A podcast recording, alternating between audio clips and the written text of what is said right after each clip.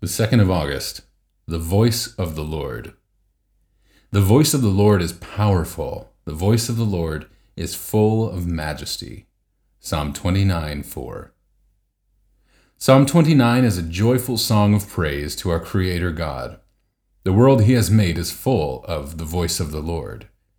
You can imagine how David, who wrote the psalm, remembered the many times he had heard God's voice in the hills around his own home. Thunder and lightning were signs of God speaking in a most majestic way. David turned to poetry and music to tell us just how it is that the God of the wonders of creation is the God whom we and all the angels in heaven should praise and worship. The psalm is also a reminder to us to look at what is happening in the world around us and listen to the voice of the Lord speaking to us. God speaks to us through the many good things we receive and for which we should thank Him. But God also speaks through the tragedies that overtake people, maybe through illness, disasters, and cruelties. God speaks through all of these, urging people to listen to Him and come to trust Him.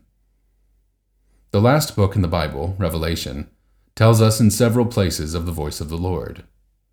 The voice of the exalted Jesus is like the sound of a trumpet, Revelation 1:10 and the great voice of God on the throne of glory tells us how he will welcome all his believing people to live with him forever. Sorrow, fear, and suffering will be gone forever. Revelation 21 3 and 4. What a most comforting voice that will be. And a prayer. Dear Lord, help me to hear your voice and give attention to what you are telling me. Amen.